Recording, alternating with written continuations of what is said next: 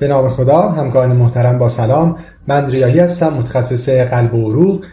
case ی که مطرح شده بود برای case discussion شماره 50 خانم 61 ساله ای بودن با سابقه دیابت، hypertension و paroxysmal AF و همینطور سابقه breast cancer که حدود 15 سال قبل براشون radical mastectomy سمت راست انجام شده بود و الان بیمار کاندیدای آنژیوگرافی کرونر هستند به خاطر frequent chest pain و سوالی که مطرح شده بود این بود که آیا میشه از همون دست راست برای بیمار از access شریان radial استفاده کرد یا نه؟ خب practice و باور شایعی که وجود داره در میان healthcare provider ها که به خود بیماران هم خیلی منتقل میشه این هست که بیماری که سابقه mastectomy داره از اون سمت هیچ کاری نباید انجام داد. یعنی access های شریانی، وریدی، خونگیری و حتی اندازه‌گیری فشار خون.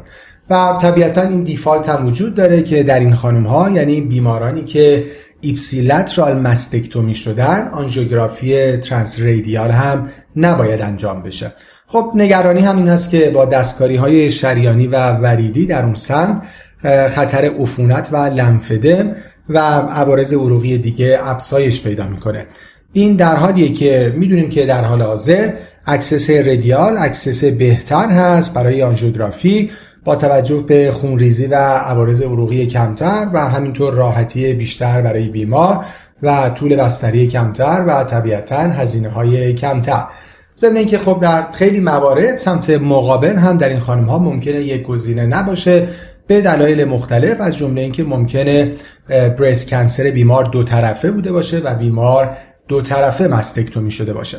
اما اگه به literature نگاه کنیم می‌بینیم که برای نگرانی evidence ی وجود نداره و ما شواهد محکمی نداریم که مداخلات عروقی در بیماران ipsilateral mastectomy باعث افزایش عوارض یعنی عفونت یا lymphedema شده باشه و این بیشتر یک نگرانی و احتیاط بر اساس تفکر آناتومیک و پاتوفیزیولوژیکه و اتفاقا برعکس برای safety ما شواهد علمی داریم.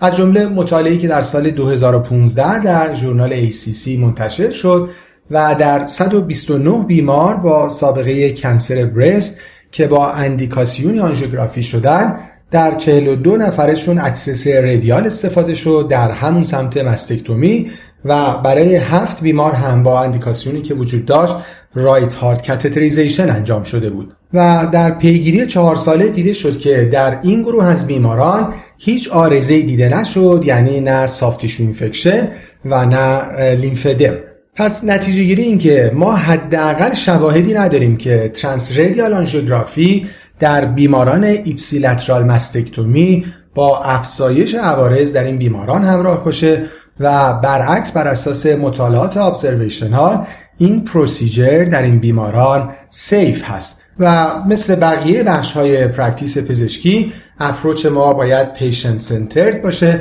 و بر اساس گفتگوی با بیمار نهایتا access رو انتخاب کرد. همکار محترم امیدوارم که این توضیحات برای practice تون مفید بوده باشه. از توجهتون سپاسگزارم. خدا نگهدار.